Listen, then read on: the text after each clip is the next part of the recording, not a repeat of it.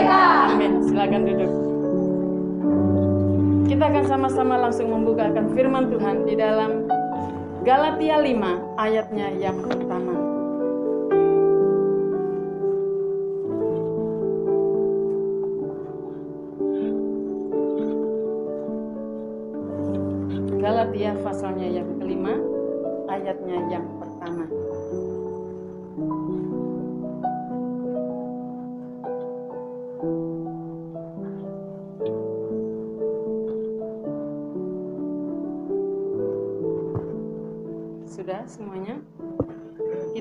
Baca bersama-sama satu ayat ini. Satu, dua, tiga. Supaya kita sungguh-sungguh merdeka, Kristus telah memerdekakan kita. Karena itu, berdirilah teguh dan jangan mau lagi dikenakan kuk perhambaan. Saya bacakan sekali lagi bunyi firman Tuhan pada pagi hari ini. Supaya kita sungguh-sungguh merdeka, Kristus telah memerdekakan kita.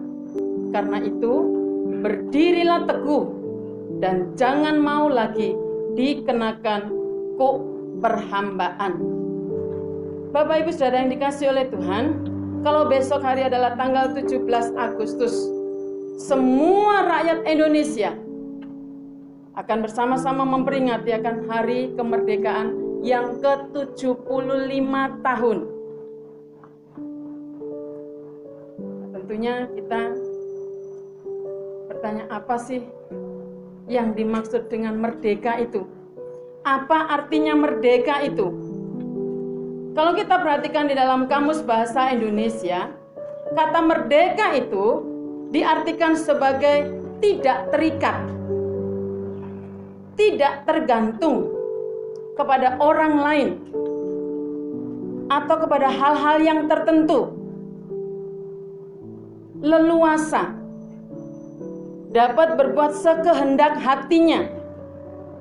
Nah, oleh karena itu, banyak orang mengartikan bahwa kemerdekaan itu ialah suatu kehidupan yang tanpa halangan, satu kehidupan tanpa rintangan.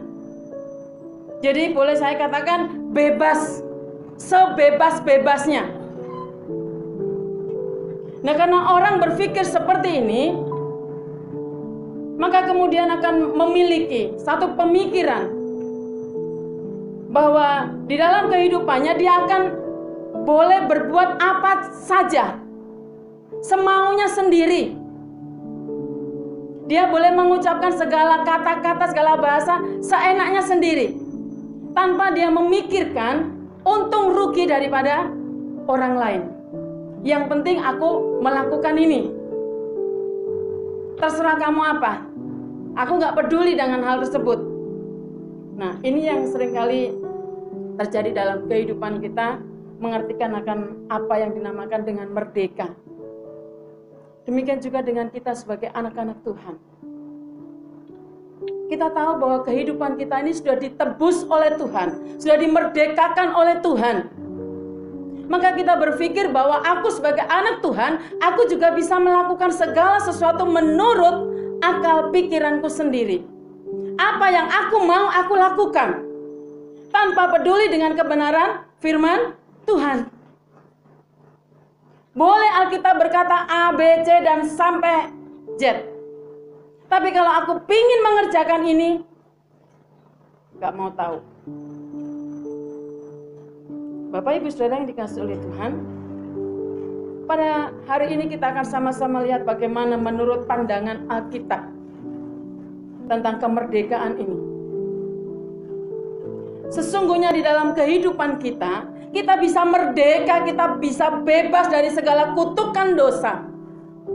Dari segala perhambaan ini, satu-satunya cara adalah melalui Tuhan Yesus Kristus. Jadi kita merdeka ini bukan karena kita punya uang banyak. Bukan kita punya rumah mewah kita bisa hidup sebebas-bebasnya.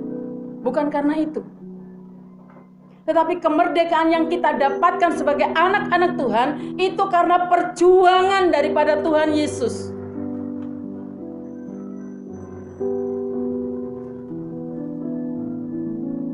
Karena Yesus berjuang untuk kita, maka kita mendapatkan kemerdekaan.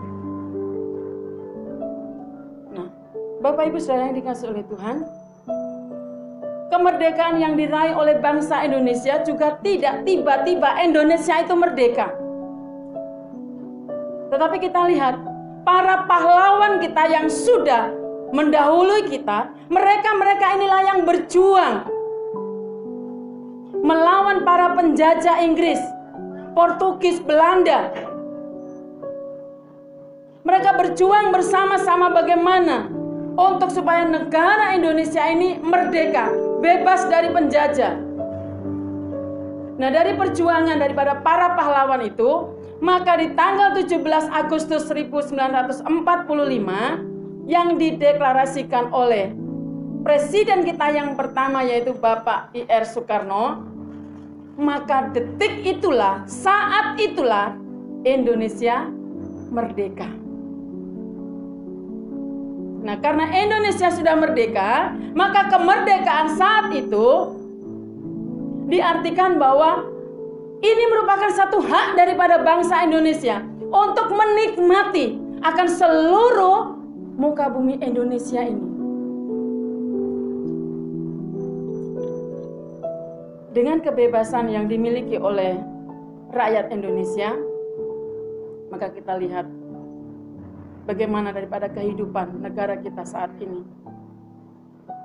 Ada banyak kesulitan, ada banyak hal-hal yang kita rasakan saat ini. Sehingga kita berkata, masa seperti ini kita dibilang merdeka. Karena orang memakai kekuasaannya sendiri untuk kepentingannya sendiri. Seperti tadi yang saya katakan, pokoknya aku mau melakukan sesuai dengan keinginanku tanpa memikirkan orang lain. Bapak Ibu Saudara yang dikasih oleh Tuhan, sebenarnya gambaran daripada kehidupan rakyat Indonesia itu juga merupakan gambaran kehidupan kita sebagai anak-anak Tuhan pola pikir kita masih dijajah. Memang kita sebut diri kita anak Tuhan. Kita menyebut aku mendapatkan kemerdekaan daripada Tuhan. Tapi jujur di dalam kehidupan kita, sebenarnya gaya hidup, pola pikir kita, sering kali kita dijajah. Sehingga firman Tuhan membuka jalan kepada setiap kita agar kita sungguh-sungguh menjadi orang-orang yang merdeka. Dan itu merupakan satu kemauan Tuhan untuk supaya kita sebagai anak-anak Tuhan sungguh-sungguh mengalami kemerdekaan.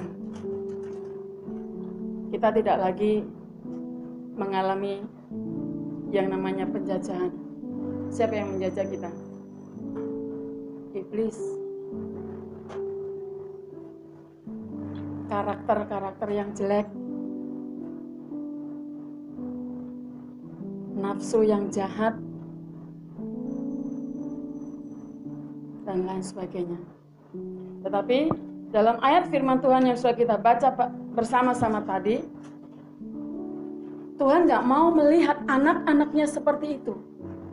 Yang berkata bahwa aku merdeka, aku merdeka, tetapi sesungguhnya hidupnya masih di dalam penjajahan.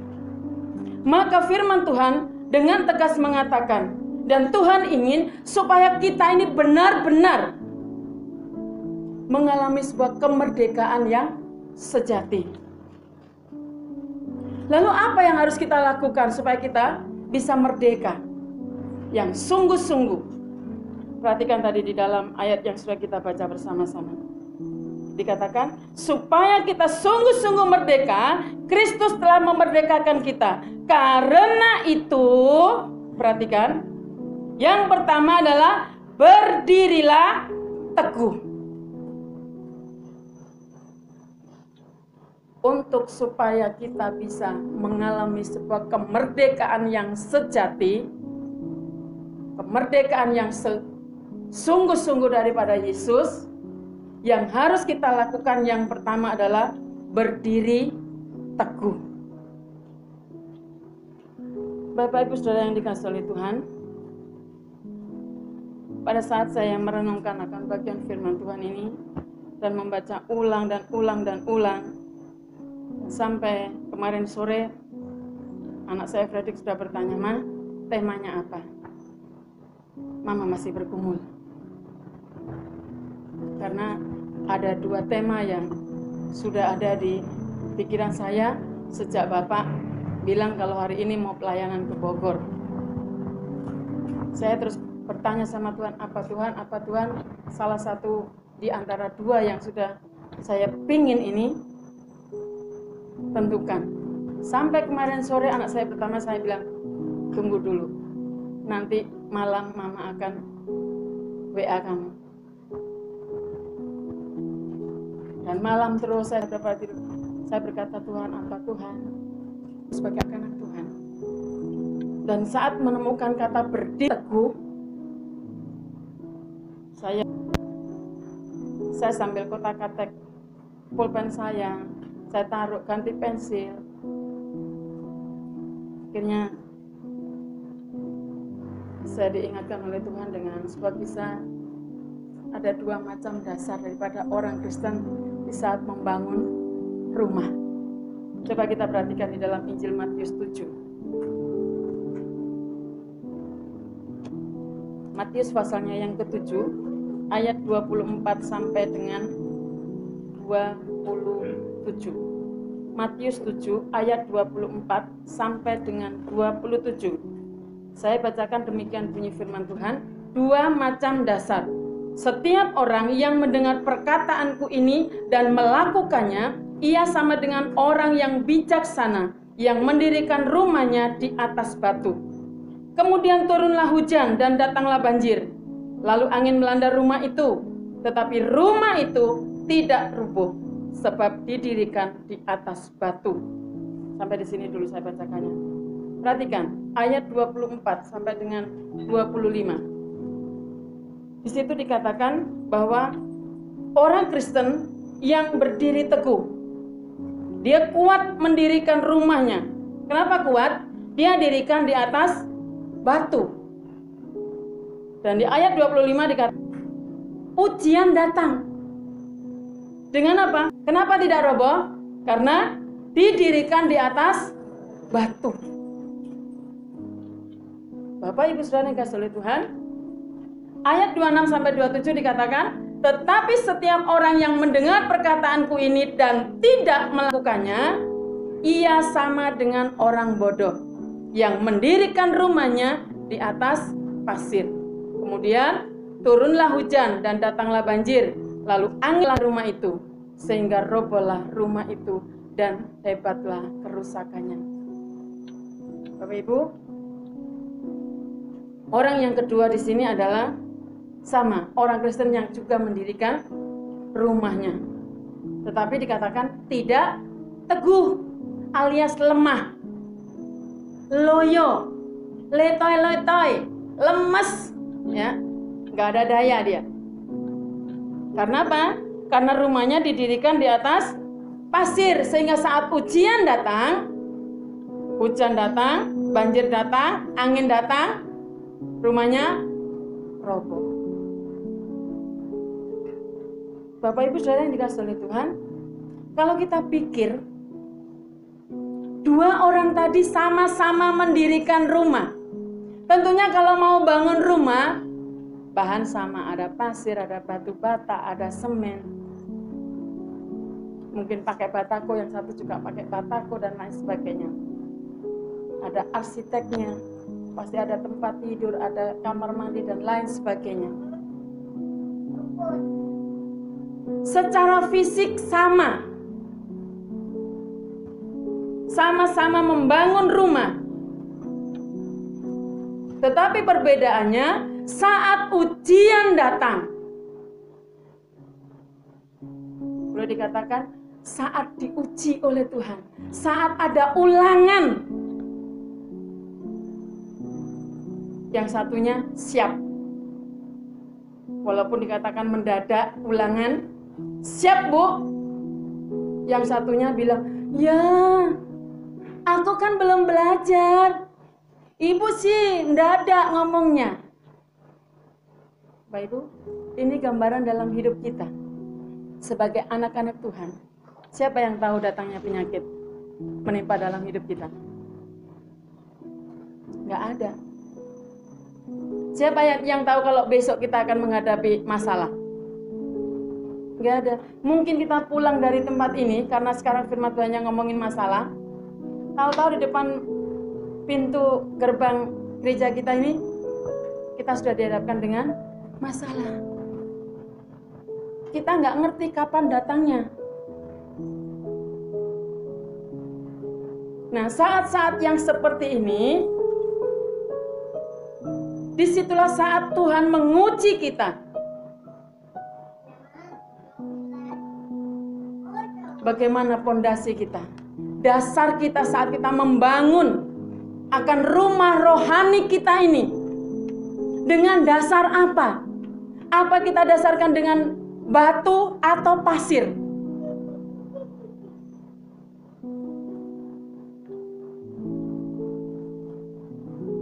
Bapak Ibu Saudara yang dikasih oleh Tuhan, kita ingat apa yang Tuhan mau di dalam kehidupan kita, yaitu kita tetap berdiri teguh.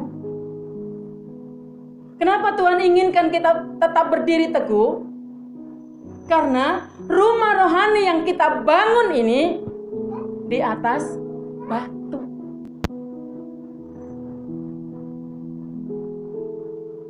Lain halnya kalau di atas pasir.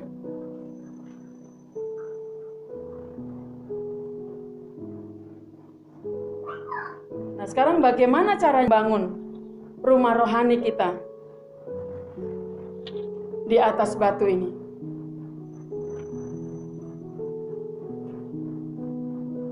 firman Tuhan bilang kita harus melakukannya. Kita harus mengerjakannya.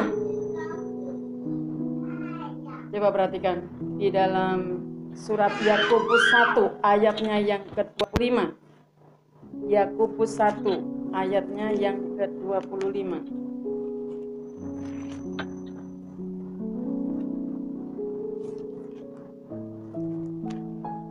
Yakobus 1 ayat 25 dikatakan demikian, tetapi barang siapa meneliti hukum yang sempurna, yaitu hukum yang memerdekakan orang dan ia bertekun di dalamnya. Jadi, bukan hanya mendengar untuk melupakannya, tetapi sungguh-sungguh melakukannya. Ia akan berbahagia oleh perbuatannya. Perhatikan di situ. Firman Tuhan tegas. Jadi bukan hanya untuk mendengar lalu melupakan, tetapi sungguh-sungguh melakukannya.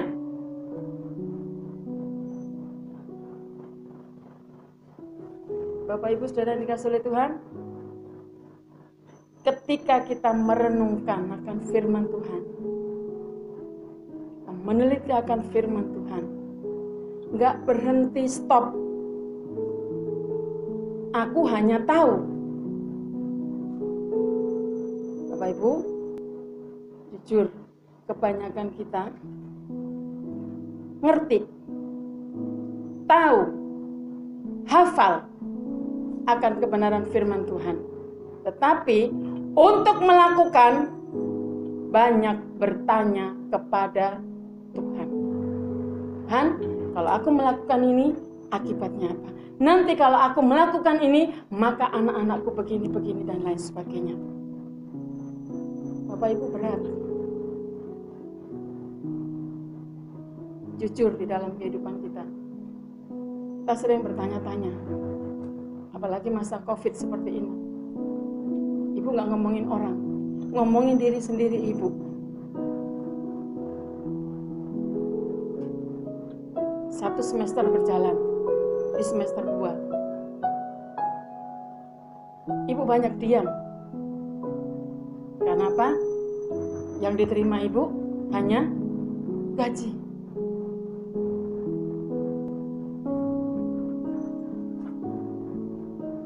Dan gajinya pun bukan di tangan saya. Kenapa saya nggak punya nomor rekening? Harus masuk ke rekening Pak Pendeta. Dan setiap bulan saya katakan Tuhan, perpuluhanku. Persembahannya apalagi sekarang nggak pakai kantong amplop bergumul ngasih persembahan di dalam amplop.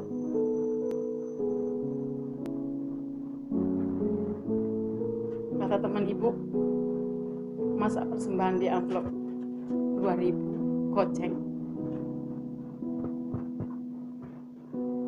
Bapak Ibu musim covid ini benar-benar dan saya sering katakan sama mereka belajar taat mengerjakan melakukan firman Tuhan. Tetap setia. Dan itu yang terus di telinga ibu belajar taat setia taat setia taat setia. Dan dia belum hanya saya tanya ke pendahara perpuluhanku ada di bapak. Kenapa nggak ke tangan saya? Stop hanya di situ nggak ada biasanya ada uang les masuk ada online nggak ada masuk apa mau saya nggak kasih persembahan? Apa saya mau tutup perpuluhan saya karena saya punya alasan? Tuhan aku nggak ada masukan yang lain. Bapak Ibu ini sebuah kesulitan untuk mengerjakan melakukan yang namanya taat setia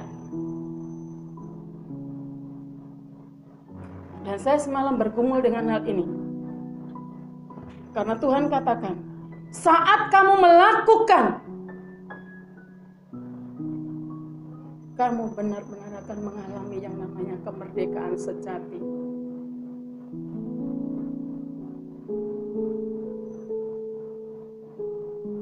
Bapak Ibu Saudara yang kasih Tuhan, dikatakan di dalam firman Tuhan tadi, apa yang kita lakukan, maka kita akan merasa apa? Bahagia. Ada satu sukacita tersendiri ada sebuah kebahagiaan tersendiri jika kita menurut jika kita mau melakukan, mengerjakan akan kebenaran firman Tuhan. Kenapa? Untungnya di kita sendiri. Saya taat, saya melakukan, saya sendiri yang dapat berkat, saya sendiri yang mengecap akan kebaikan Tuhan. Bukan orang lain. Memang kalau dibilang untung rugi, rugi. Tetapi kenyataannya untunglah yang saya dapat. Bapak Ibu Saudara yang kasih oleh Tuhan. Orang yang melakukan akan kebenaran firman Tuhan, selain dia bahagia, dia juga akan dapat bertahan di dalam pencobaan. Dia juga akan terhindar daripada melakukan dosa. Kenapa? Saat kita mau mengerjakan, eh Tuhan, eh Lina, jangan. Ada yang mengingatkan. Bisa bertahan, bisa bersabar dalam pencobaan. Karena apa? Tuhan dorong. Tuhan kasih semangat, Tuhan kasih kekuatan. Sehingga mampu menjalani akan kehidupan ini walaupun diterpa dengan badai. Dan puji Tuhan, kami sekeluarga bertahan sampai hari ini.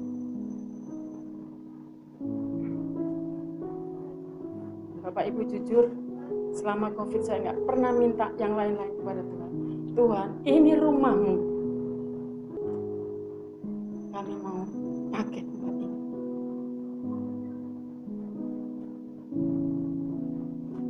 Kami tidak pernah memikirkan bagaimana kami makan, bagaimana kami minum. Yang kami tahu, Tuhan pasti sediakan.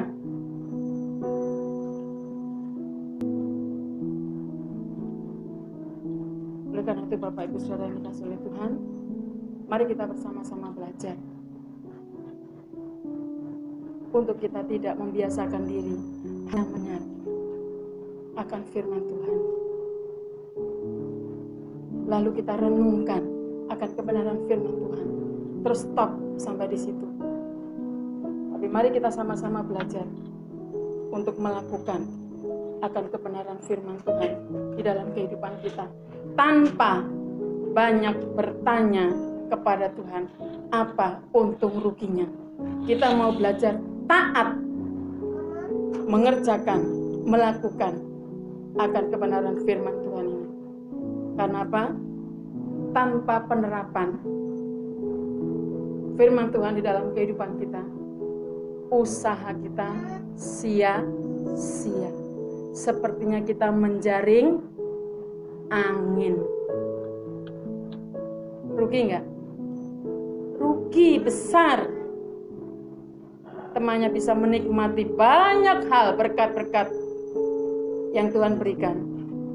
Kita gigit jari. Mari kita bersama-sama seperti yang firman Tuhan katakan, kita menjadi orang yang bijak sana. Jangan seperti orang bodoh. Maka dasarkan rumah rohani kita di atas batu, yaitu Tuhan Yesus. Bersama Yesus kita pasti menang. Yang kedua yang harus kita lakukan seperti firman Tuhan tadi dikatakan dan jangan mau lagi dikenakan kuk perhambaan. Jujur, kita dalam masa Covid, siapa yang masih mau dihadapkan dengan masalah yang lain selain Covid? Gak ada ya. Kita maunya hidup nyaman, hidup enak, jalan. Kata Bu Pendeta yang penting kompor, ngebul, puji Tuhan. Gak usah yang aneh-aneh. Dan firman Tuhan hari ini berkata kepada setiap kita, siapa yang mau untuk setiap hari kita memikul beban berat di dalam kehidupan kita? Gak ada yang mau. Makanya supaya kita bisa merdeka sejati, jangan lagi kita mau dijajah lagi. Bilang sama Tuhan aku nggak mau dijajah lagi, aku mau merdeka. Merdekanya merdeka yang sungguh-sungguh. Tetapi ingat, ada teman kita yang nggak suka. Kalau kita ini hidup merdeka, Siapa teman kita yang nggak suka? Hmm? Iblis. Iblis paling nggak suka. Kalau anak-anak Tuhan bilang, Tuhan aku mau lepaskan semuanya ini. Aku nggak pingin lagi hidup dijajah. Nggak ada yang mau iblisnya. Iblisnya pasti cari cara. Gimana supaya jatuh lagi. Dia masih terus aja hidup di dalam kungkungan dosa. Dia senang bergaul dengan hal-hal yang tidak baik. Suka sekali kalau hari Minggu antar aja minggu depan masih ada, ah minggu lagi masih ada, ah minggu lagi masih ada. Paling senang iblis begitu. Karena apa? Itu merupakan sasaran empuk buat si iblis. Dan itu merupakan satu tujuan utama daripada iblis untuk menjatuhkan anak-anak Tuhan supaya dia malas, supaya dia jatuh lagi dalam dosa. Dan ingat firman Tuhan katakan apa? Iblis itu seperti singa yang mengaum-ngaum. Dia berkeliling sana sini sepanjang hari selama 24 jam. Gak berhenti iblis cari-cari terus. Siapa yang bisa dirobohkan? Siapa yang bisa dijatuhkan? Oleh karena itu, jangan pernah kasih celah buat iblis. Dan jangan pernah kita lengah sedikit pun. Karena kalau kita kasih celah sedikit aja, boleh asik. Kata si iblis, aku bisa mah masuk. Dia nggak ngintip lagi celahnya. Loh, dikasih celah nih masuklah iblis sehingga kita ya udahlah enakan di rumah. Ngapain? Apalagi sekarang zamannya streaming wes bisa di rumah. Sering sambil nonton TV nah. ya Bu Pendeta kalau dikirimin YouTube-nya dari teman ibadah Bu Pendeta nonton tapi sambil goreng tahu nah jadi nggak serius ibadahnya tujuannya streaming tuh kita bener-bener kami kemarin berempat di mobil, bener ikutin mulai dari awal kita benar-benar seperti ibadah Bapak Ibu di tempat ini. Nggak ada yang ngomong dan lain sebagainya. Berdoa, berdoa, tutup mata, tutup matanya Pak Pendeta dan Iva yang melek karena Pak Pendeta setir. Saya dengan Ibu di belakang, diam, berdoa, berdoa, tutup mata, tutup mata. Nggak ada yang kecuali sampai ibadah selesai. Karena apa? Nggak mau kasih celah Padahal di pikiran ibu pingin beli oleh-oleh, tapi lewat. Eh, biarkan berlalu oleh-oleh nggak bawa. Jemaat juga nggak ada yang nuntut Bu Pendeta kasih oleh-oleh. Lewat, nah udah lewat, udah ada. Yang penting aku ternyata dapat berkat firman Tuhan. Jadi Bapak Ibu Saudara yang kasih oleh Tuhan, ingat jangan pernah kasih celah dan jangan le lengah supaya kita lepas daripada kuk perham perhambaan. Bapak Ibu Saudara kasih oleh Tuhan, mari kita bersama-sama nikmati akan sebuah kemerdekaan yang Allah berikan di dalam kehidupan kita. Kemerdekaan yang Allah berikan dalam kehidupan kita adalah kemerdekaan yang sejati. Kita belajar untuk menurut akan kebenaran firman Tuhan kita berdiri teguh dan tidak mau lagi dikenakan ku perham. Mari kita bersama-sama tunduk kepala, kita berdoa.